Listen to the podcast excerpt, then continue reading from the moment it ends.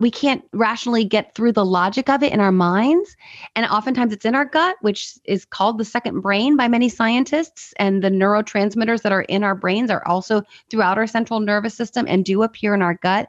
So that belief that we can trust our gut and it is telling us something just the way our brains tell us things is very valid. And I, I believe science will continue to reveal why and substantiate that we should absolutely trust our gut. Take charge of your thoughts, take charge of your life.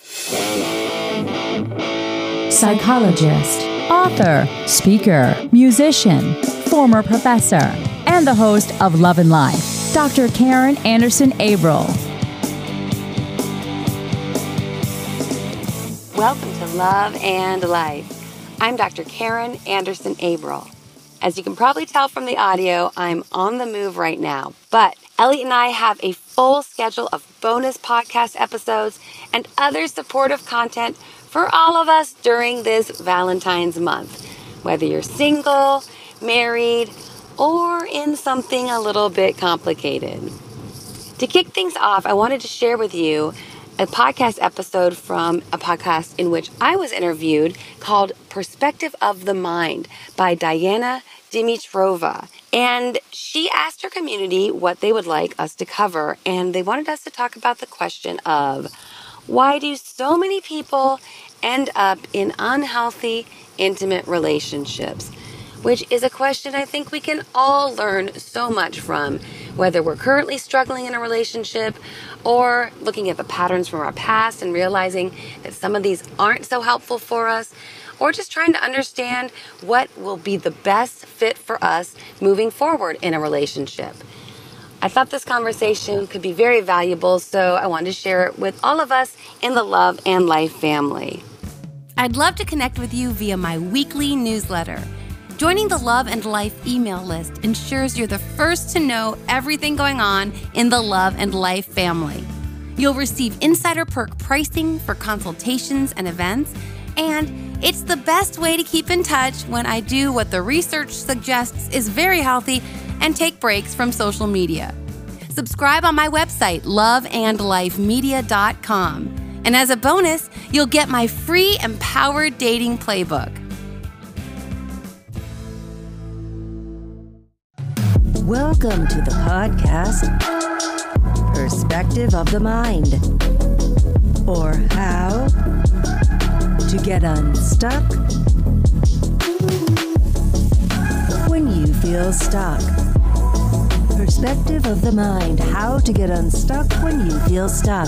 Host Yana Dimitrova. Everything provided on this podcast is solely for educational, informational, and entertainment purposes. The information provided shall not be considered diagnostic, treatment of mental health conditions, therapy, or anything similar, and under any circumstances shall not replace medical or mental health treatment. The opinions of the host or guests are solely the views of the individuals and can be changed at any time. Dr. Karen, welcome.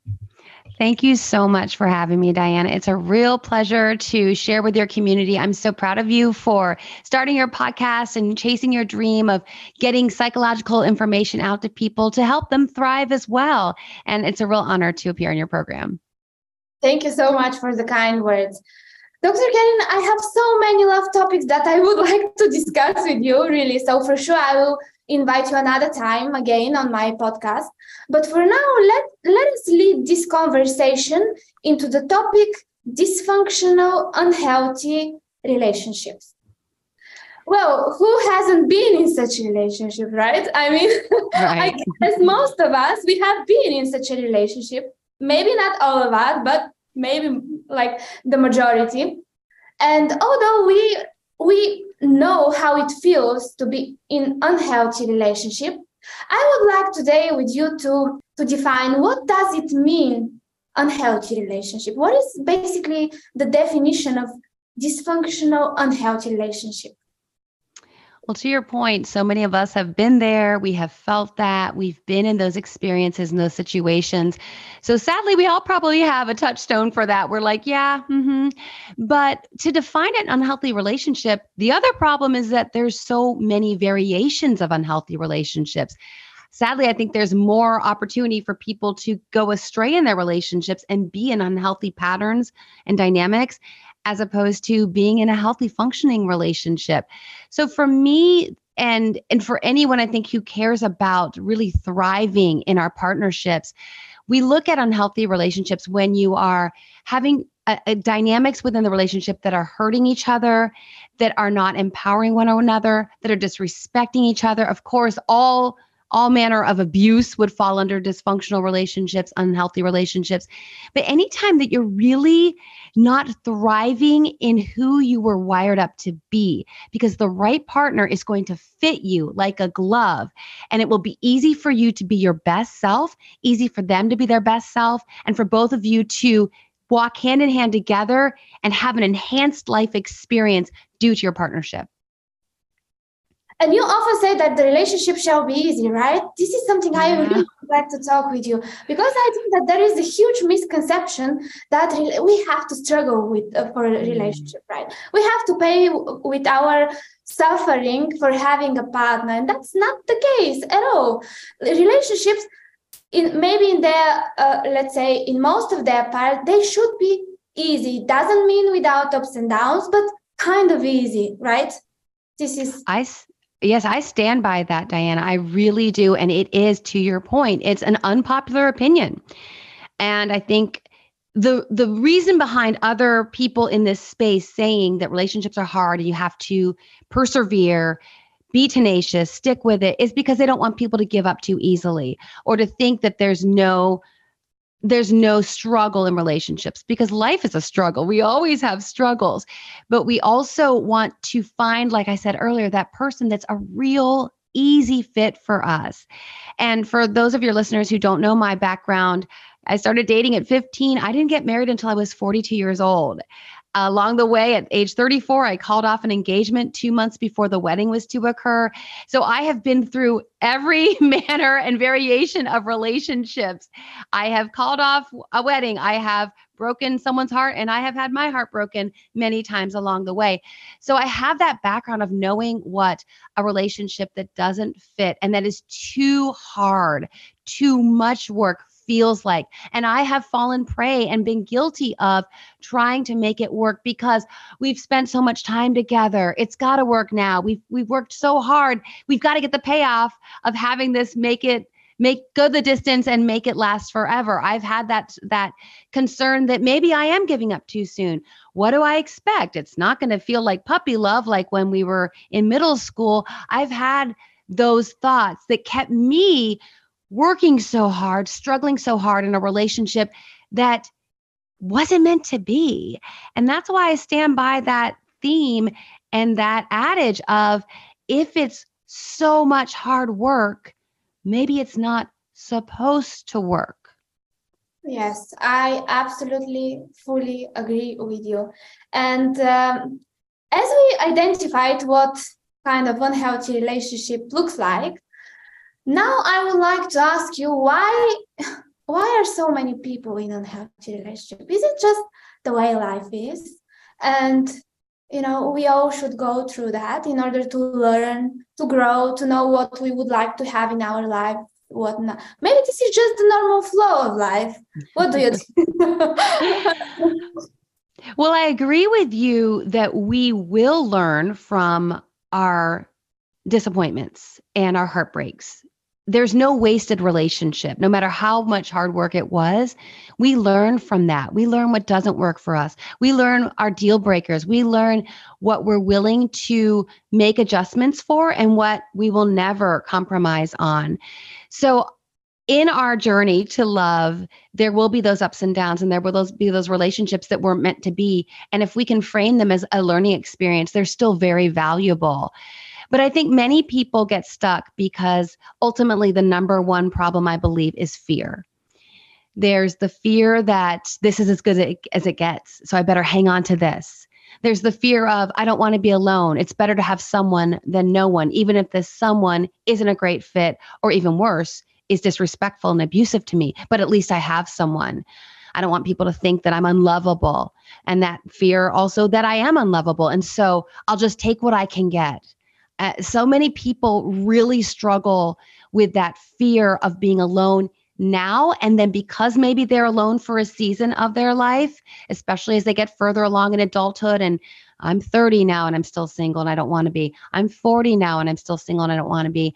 That fear of being alone becomes a fear of being alone forever. I think that's the main reason people stay stuck in unhealthy relationships. Yes, and also like the shame that comes with being a single, especially uh, after a certain age, right? Especially after 30, you're like, what's wrong with you? Right. Something wrong with you. okay. Yes. And you know, I wrote a book about that for anyone who's feeling I that shame. It. Yes.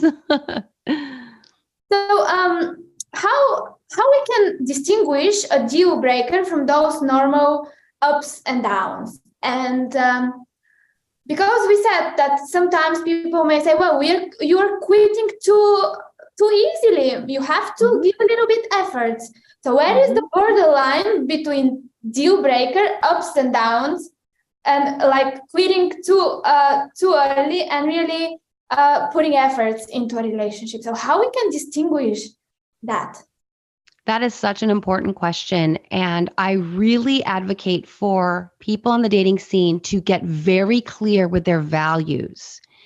Who are you? What are you about? What kind of lifestyle do you want to lead? So much of a happy partnership. And I know now from being married so happily for 10 years now, I know that happy partnership is because we have the same values. And that goes to God and faith and yes, politics. And that's an unpopular opinion too, because a lot of the dating experts out there want to say none of that stuff ma- matters. But the psychological research says, yes, it absolutely does matter. That happy partnerships where you have that easy, that very fulfilling and happy and solid marriage comes from when you share the same values. There's just less to fight about. So as you identify your deal breakers, you look at your values. And so for me, I love God. So I couldn't be with someone who was an atheist. That would just be a life of misery, no matter how attracted I was to him physically. So you understand my value is I, I must be with another Christian. And that's just important to me. I must be with someone who values family and who values friendships. I didn't want to be with a guy who only wanted to hang out with me. No, I, I valued someone who also had a strong social network, who had strong connections to his family. That showed me his values and that let me know that our values aligned. So, those would be the type of things you look at your values, you get very clear about what they are. And then the top ones are, in fact, deal breakers.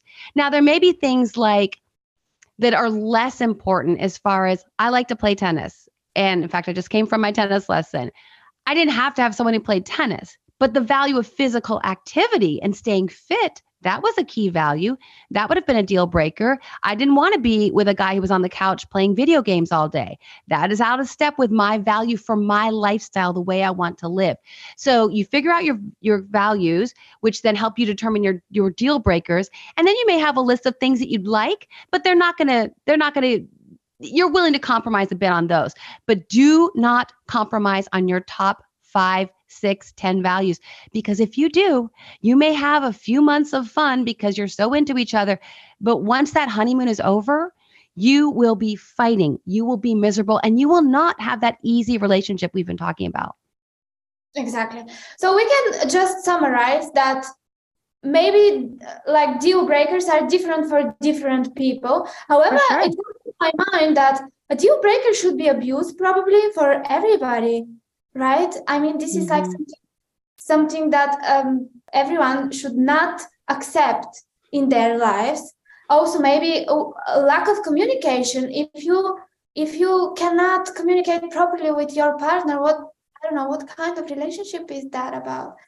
Uh, so there are probably also those uh, deal breakers that can be applied for sure. everybody right and then mm-hmm. it comes to the values that you have mentioned and then our values become our deal breaker and they um, they're different they for everybody Sure. Diana, I do want to uh, jump in on what you said about abuse because one thing that we see with many people in the dating realm is sometimes they don't even realize that they're in an abusive relationship. Maybe they've been treated with disdain and contempt and they've been talked down to, maybe at home, maybe they had an abusive family. So when someone is minimizing them and disrespecting them, they don't even realize it. That's where we have to be really careful. If you have your your closest friends who love you, close family members who love you and they say things like, "You know, I don't love how he treats you." You need to really look at that. If this is a pattern where it's over and over again, people seem to not like the people you're with because they they're concerned that you're not being treated well please pay attention to that. And if needed get some some help get a coach get a counselor because sometimes unfortunately we've been treated in such a way for our entire life that when we are in a dating relationship where we are experiencing that emotional abuse we don't even see it. Yeah that's so sad and you're so right. Sometimes the abused people they don't really realize that they are abused. And i often say that when it comes to my friends and people around me i never give directions about life. I, I prefer people to live life as they would like to and i'm a supporter in their life. But if i see something like that mm-hmm. i will for sure speak up because mm-hmm. nobody deserves that. And as you said, some people have been raised up in violent environments, in abusive environments. Mm-hmm. So their brain cannot really distinguish what is normal and what is not. And they accept it as normal. But as we see from from behind, we have to uh, raise the topic, right? Um, yeah. Yeah. Okay. So um, and how how Dr. Karen we we can effectively approach a partner with a difficult topics and mm. uh, hmm. like those topics that can give birth within ourselves like birth of let's say fear of uh, uh, rejection or maybe mm-hmm. abandonment or maybe um, fear of misunderstanding how we can approach uh, like is there a proper way we can approach a partner and, and we and we can say look i have something that i really would like to communicate with mm-hmm. you i don't feel well about something or whatever. How, what is the right way to do that? Well the first thing i would recommend is to have an understanding of where you are in your journey as a partnership. Like if you're not exclusively dating if he hasn't asked you to be exclusively his girlfriend we we would say here i don't know how what you guys say in other parts of the world but if he hasn't asked to be exclusively dating you then let's remember that asking him for more of his time or more of his emotional connection isn't appropriate because we want to be careful when we're not exclusively dating, we're still gathering information. And the reason I say this is because initially we might ask for something and he'll be like, sure, I'll give it to you but it came from a place of you having to ask for it. Until we're exclusive, we want to just gather that information to see if he's the person that we believe him to be. We don't want to put project onto him, oh, I want him to be this way with my family or with my friends. So I'm going to ask him to be that way. Well, he might do it just initially because he sees that that's what you want, instead of having it come from a place of genuine and authentic response to the circumstances. Once you're exclusively dating, this is such an important point you bring up about communication patterns. Now, everyone's different and everyone has, uh, in fact, we just recently did a series on conflict styles on my podcast Love and Life. And we talked about this because people have different communication styles, which lead to different conflict styles. And you're not necessarily talking about conflict, but raising up a question or a concern that's a little bit you're nervous about, that could lead to conflict. Personally, my style is to be very respectful of my partner's time, even though we've been married a long time. And I know I don't have any fear, obviously, that I could couldn't bring up anything to my husband or I don't worry about the rejection piece at this stage of our relationship, but I still want to be very mindful of his time. I'm not going to bring up something heavy in the middle of his workday. I'm not going to try to text him something that's on my heart that's something that's a bigger issue. I'm going to wait until maybe after dinner when we're relaxing, having a glass of wine. Now I might say, Hey, is this a good time to talk about something that's been on my mind? I think that's a really nice way to frame it. And then he could say yes or no, or like, actually, can we talk about tomorrow? Because I'm still kind of decompressing from work and it's just a lot going on. So I think we need to be careful. That being said, we also don't want to feel that we are ever holding back, not sharing our authentic feelings and thoughts, especially once we're in that exclusive stage of relationship, that we want to be fully ourselves. We want to be seen, we want to be heard. And that's exactly what we should have with our person. So at that point, I want to make sure, and there's actually research I saw, I came across a study. I have to find it because I, I couldn't find it when I looked for it again, but it was a study that showed that women who hold back and don't tell their husbands what they really think and feel die earlier than women who are more open with their husbands. Isn't that something? But it surprise me if you're stuffing all that information all the time. Yeah, my inside the body, right? I mean, right. Your body takes it on. Absolutely, it's one being here, our mind and our body and our spirit. But so I would just recommend as you're in that exclusive phase, start to get used to and be really in tune with how your partner is able to have ears to hear you. Now, some of us, we're emotional, we may like fly off the handle. Most men don't do well with that. They shut down. There's even research that when our voice gets too high, like the male ear can't hear it. I've seen that research too. I'm like, oh my gosh. So, yeah, th- those are my basic recommendations. I don't know if you have any follow up questions for that or if that satisfied your thoughts. yeah, so it's very important the moment when we approach the partner and also like the way we communicate. We have to be mm.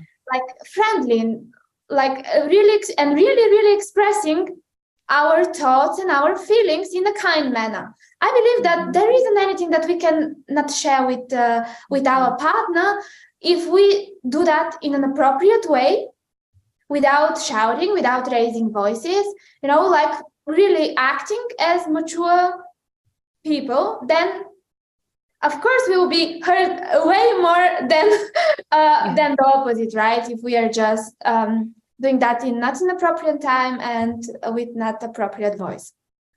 Okay, Dr. Karen, and then I I'm very curious about this question. What do you think? So I believe that most of us we know from the very beginning of a relationship about the red flags, about the deal breakers, we kind of see them uh, and if we don't see them we feel them. Somehow we feel them deeply inside of us. However we just make ourselves blind to them or just decide well person will be changed. Like the situation will change. So do you think that we know basically everything from the very mm-hmm. beginning of the relationship in most of the case? I do. I agree with you. And my personal experience with ending up calling off my wedding i can it's a perfect example of what you're just saying. I had just turned 30. I wanted to be married. I wanted to have a family. I wanted the things that my friends were starting to have. I started feeling that shame, that single shaming you referred to earlier. I started to doubt myself. I started to think, like you said earlier as well, what's wrong with me? How come all my friends are happily married and I'm not? Like, what's going on? So, when I met my ex fiance, and he was a really great guy and a really smart and disciplined and driven and had a great job and would have provided a great life and loved me deeply and would have been a great father all on paper we he checked every box. But through it all i never in my gut it just never felt right even though there was no good reason again on paper. If i checked here's what i'm looking for. And so that still voice that kept saying, But Karen, it's not right. But Karen, it's not right. I dismissed it. I didn't listen to it. And so that was a real touchstone. And I, I, stayed with him for three years, got engaged, was engaged for a year. Before two months before the wedding, I called it off. And it was all the fear that we spoke about earlier and the shame we spoke about earlier. So I had to, through that, and like we said, every relationship can be a learning point. I had to really embrace what you just said that your gut will not lead you astray. And there's more and more psych research coming out about that, that we really do have this, this intuition that we can mm. write off because we can't see the lot, we can't rational uh, rationally get through the logic of it in our minds. And oftentimes it's in our gut which is called the second brain by many scientists. And the neurotransmitters that are in our brains are also throughout our central nervous system and do appear in our gut. So that belief that we can trust our gut and it is telling us something just the way our brains tell us things is very valid. And i i believe science will continue to reveal why and and uh, substantiate that we should absolutely trust our gut because from the beginning we can often know I'd say most of the time I agree with you. No, that it's just not right. And and my advice in this piece is you don't have to have a, a rational answer. If your gut's telling you, listen to your gut and move on. Yes. Every time I didn't lis- listen to my intuition, to my gut instinct, that I did a mistake. Every time. Yep. And I believe that our intuition is somehow connected with the, our subconscious mind that knows way more than we do with our conscious small mind.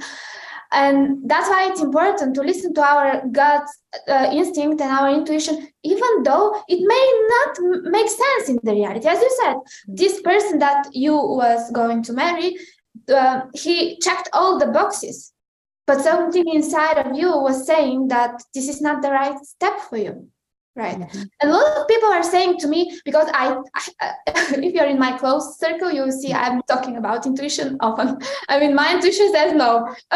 And they're like your intuition is always a superpower. And i'm like yes it is. But how you can distinguish intuition from fear? This is the Mhm. question i have or i often um, often receive. And the answer for me is in order to hear my intuition i have to be firstly calm very calm in a calm place. If i'm Mm. anxious or overthinking overwhelmed this is not an intuition at all. Maybe that for me it happens in meditative state. And also this is like a huge deep knowledge. I even Mhm. cannot explain it. Just you know it. It's like that. Mhm. and you don't know to ask more questions. It's just a knowing right like deep inside of me. But if you Mm. have to say what is how you can distinguish the intuition from fear which how you will um, what will be your um, answer to that I love what you just said because getting into a space of stillness and calm, we so rarely do that now. If you have five minutes to wait for an appointment, you pull out your phone and you're on social media or you're checking your email. We don't allow ourselves time.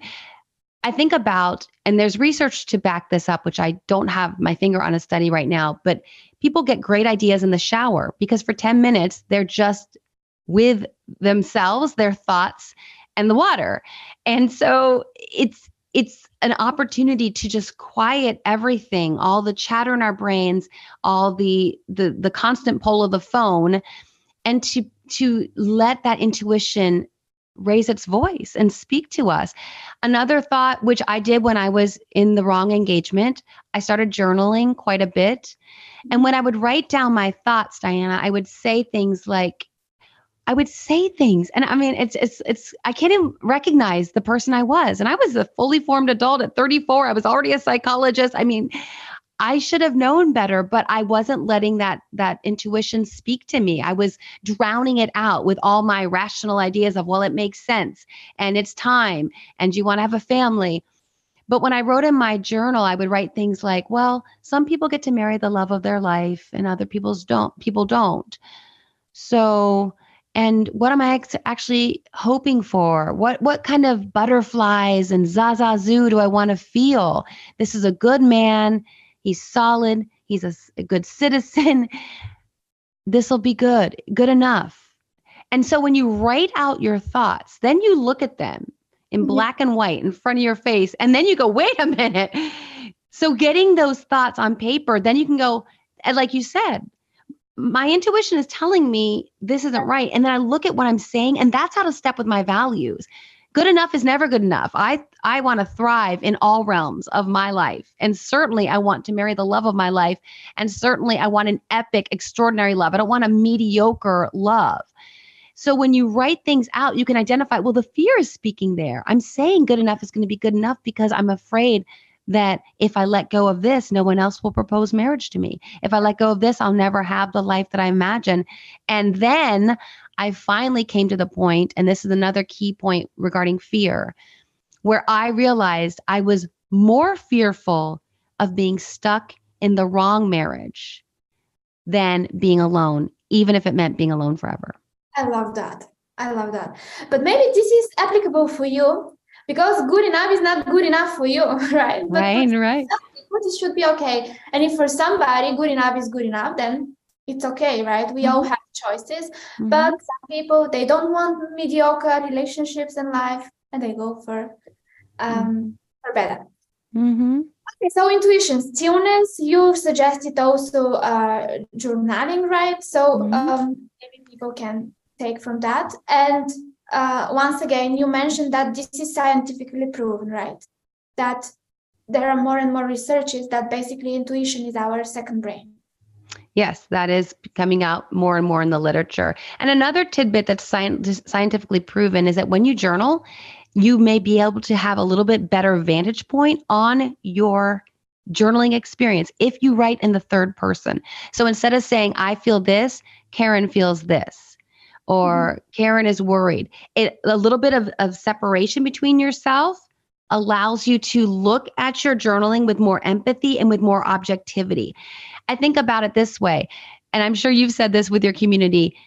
When you are in an experience, think about what would your best friend tell you, right? So if I share with my best friend, which I did eventually, I don't think I'm madly in love with my fiance the way I need to be. My best friend told me, okay, pump the brakes, stop now. So we have to look at ourselves and and talk to ourselves the way the people who love us most would.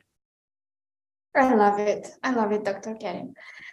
Okay, and um, I'm sure that there are some people out there who are in unhealthy relationships, and they pretty much realize that. Mhm. However, the fear really paralyzes them from moving, and uh, like it, it becomes even more difficult with age. That that's why uh, people are more likely to Mhm. settle for less than what they deserve with getting older, right? So, um, what would be your advice to those self sabot? Uh, how we can overcome those self sabotaging thoughts like, well, what I have, even if it's kind of unhealthy, it's pretty much better than just uh, being alone or single, or or those thoughts like, but what if I I don't find anybody? And I'm Right. like alone for single for the rest of my life. This is a huge fear. Mhm. So what is your advice for those people that are dealing with that? Yeah, we see this all the time, especially once people have children. And I totally understand not wanting to break up a family. Uh, my husband, yeah, my husband was married before and the marriage wasn't working for quite a while, but he stayed longer for the children. And I, I admire that. Eh, Kids do do better in an intact family. So I understand there can be extenuating circum- circumstances that would keep someone connected to someone for a time. And then sometimes people, even when the kids have kids, they just they don't want to have all these different homes for the grandkids to have to visit. I understand that.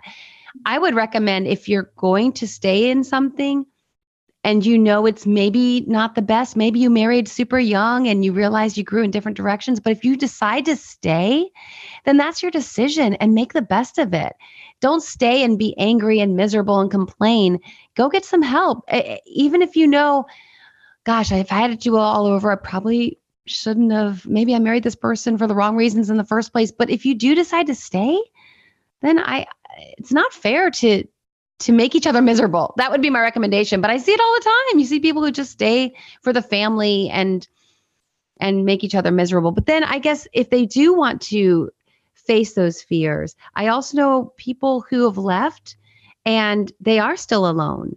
And they go, okay, I, I am alone, but I don't have to be lonely. Those are two very different concepts.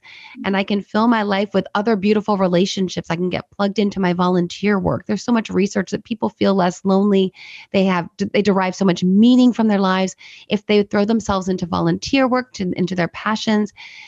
I, I I think we're all wired to to want to find our person. I think most of us are. There are a few handful of people who prefer life alone. They're reclusive. That's fine. But I think for most of us, it will feel like a void of some sort. And I would just say, if you do decide to step away, I guess I would ask yourself the question that I asked myself, uh, as I mentioned a few minutes ago.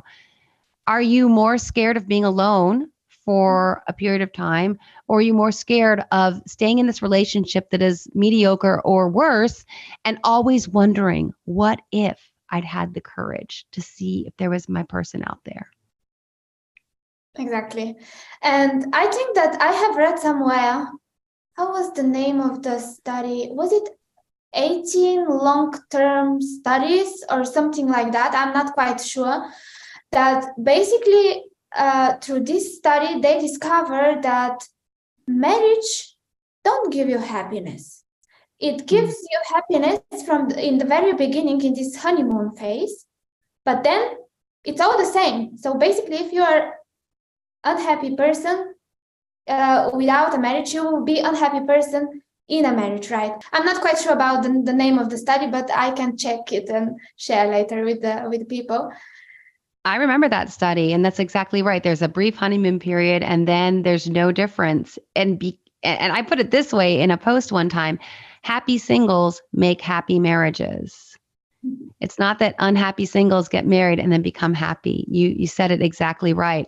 In fact, I uh, had a Dr. Allen Frances is a psychiatrist here in America, and he came on my program a long time ago to talk about uh, the pharmaceutical corporations and their heavy influence in psychotherapy to where we are medicalizing. His book is called Saving Normal, and he's concerned with the medicalization of emotion. So every time you feel sad, you have depression, or every time you feel nervous, you have anxiety. He was taking issue with that.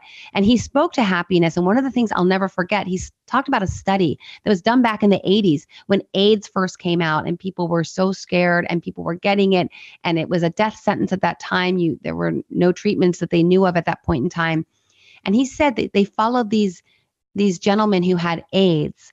And it's kind of like what you talked about when they first found out the, their diagnosis, there was a dramatic drop in their happiness, obviously, because they're terrified and they're they're they're depressed and they're sad because they have this horrible yeah. terminal illness. But then after a couple months, their happiness level went back to baseline. If they were miserable people before the diagnosis, they went back to being miserable. But if they were happy before the diagnosis, they went back to being happy, which really just underscores your point that happiness is it's very much and I don't want to minimize anyone's pain, anyone who's hurting right now or struggling. I've been in dark dark moments myself, but your happiness is ultimately in your hands. And I believe as someone who speaks to marriage, it's actually very unloving to get married and then expect your partner to make you happy. That's very unloving. It's putting emotional burden on them that they can't do and it's not their yes. responsibility. Exactly. Yes. So we can just summarize that single doesn't mean miserable and uh, married doesn't mean happy. So this is like a sentence people can, you know, repeat in uh, in their mind mm-hmm. when they feel really fearful about getting the right step. And i may I, I, may sound like i'm encouraging people to, to get divorced. This is not the case not at no. all. No this is the great thing that can happen to us right? To be really uh, like to be loved to be in great marriage. But i'm encouraging people to insist on being loved properly. Mm-hmm. that's what i'm saying and i'm uh, with you Dr. Karen, there are uh, there are some people in relationships that are dealing with very narcissistic and mm-hmm. also psychopathic, sociopathic um, partners, which is, I guess, a huge deal. This is not an easy task because, like the abuse, gaslighting, control, manipulation, mm-hmm. I'm really frightening them. What would be your uh, your advice for those people? How they can uh, deal with those partners? Mm-hmm. Mm-hmm. I would first of all get connected with a, an an expert. I know of a psychologist out of the UK who came on my podcast called Dr. Annie Kazina. I believe I have her last name right.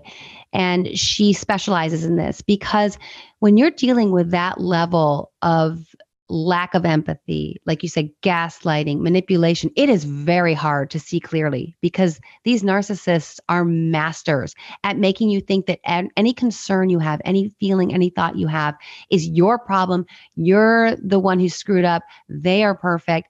And it's really hard to see clearly. I know so many women suffer from narcissistic abuse.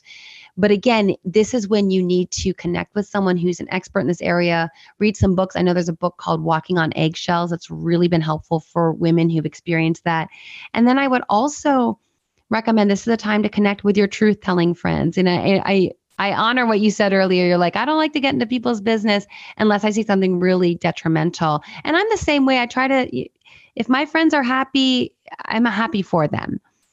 At the same time, if you are sensing, I think I might be in some sort of abusive relationship at this point, narcissistic abuse, I would really recommend having a heart to heart with one of your friends to say, this is what I'm feeling. Can you give me a little feedback? Have you noticed anything like that? Because until you get outside of the dynamic of the two of you, your objectivity, your your clarity is definitely going to have been diminished because of just how good they are at what they do.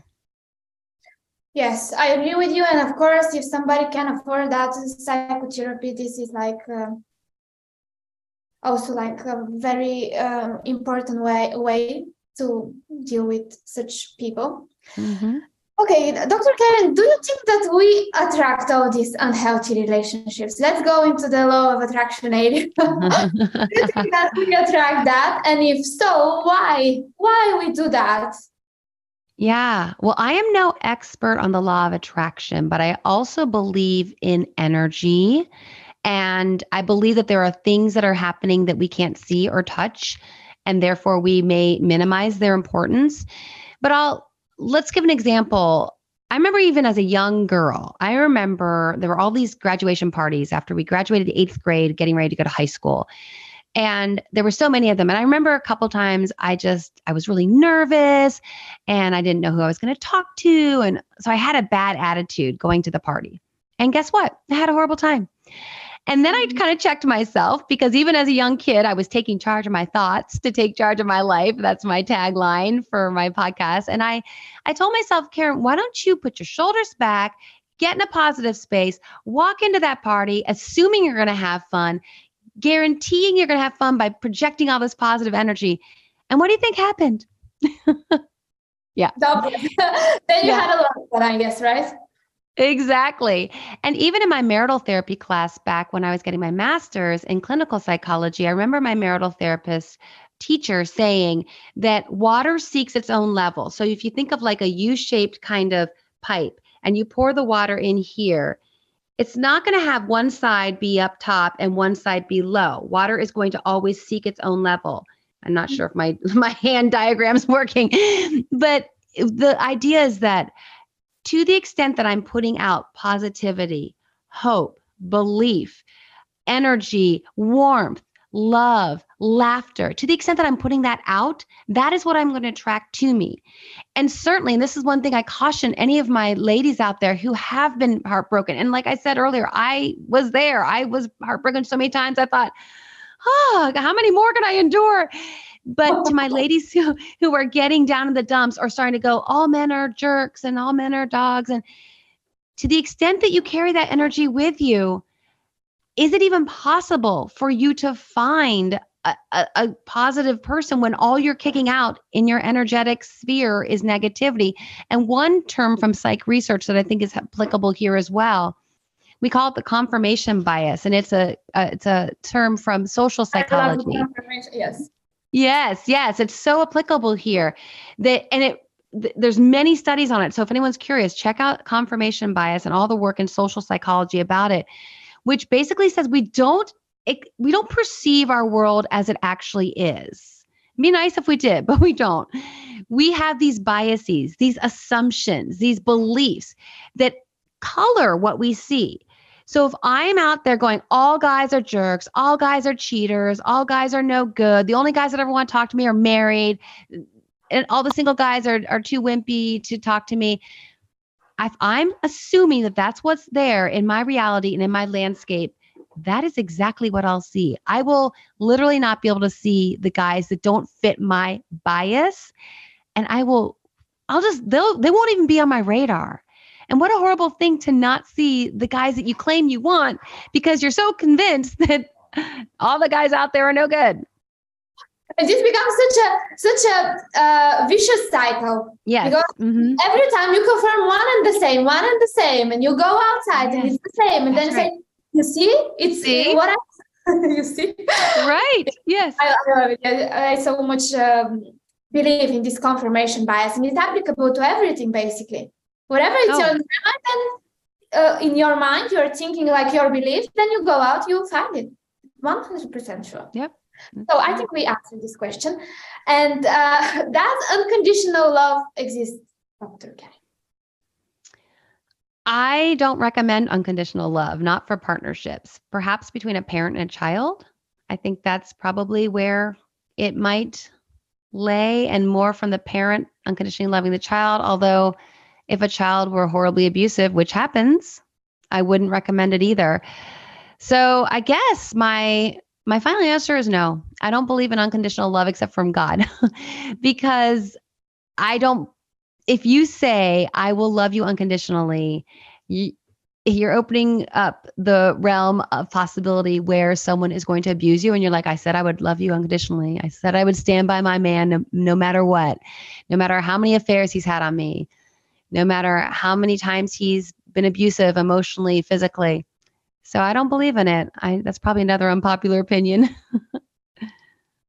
I'm with you. I i also don't believe in unconditional love except for um maybe i'm not a parent but maybe child parent maybe there yes but in relationships i mean we have to meet our needs right? In we have mm-hmm. to this is receiving and giving receiving and giving and it can be just i we will only receive or only give. So yes i'm with you and at the end of this show dr Karen, i will just start a sentence i'm always playing this game yes i will okay. start I will start the sentence Mm-hmm. And then I would like to ask you to finish this sentence without thinking too much, whatever comes to your mind, okay. just one sentence, but you can use more than one word.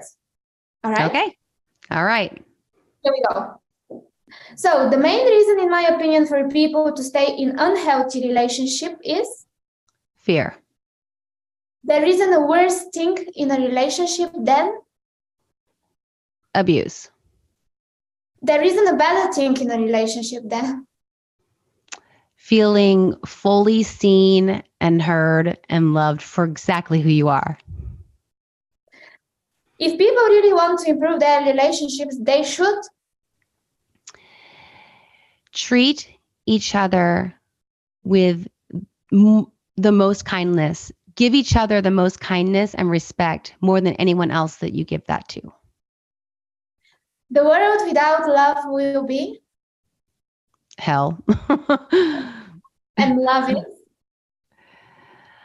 Love is love is everything. It's the reason and it's what I think so many many of us seek and I do believe it's available for all of us.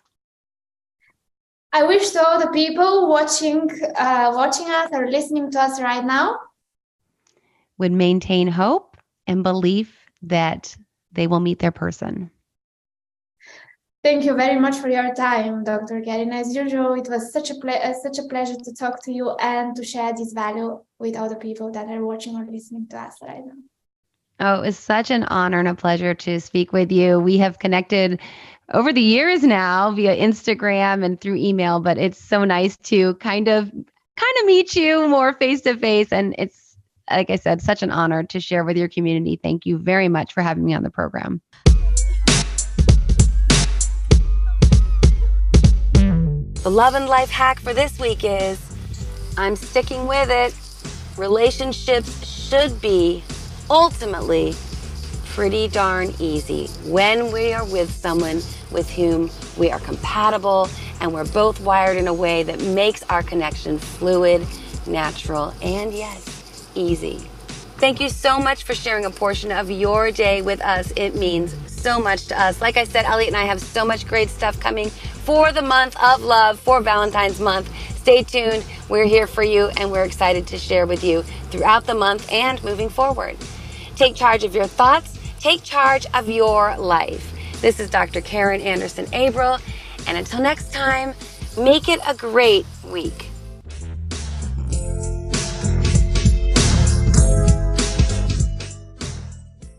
Love and Life is produced by Tim May and hosts and executive producer Dr. Karen Anderson Abril.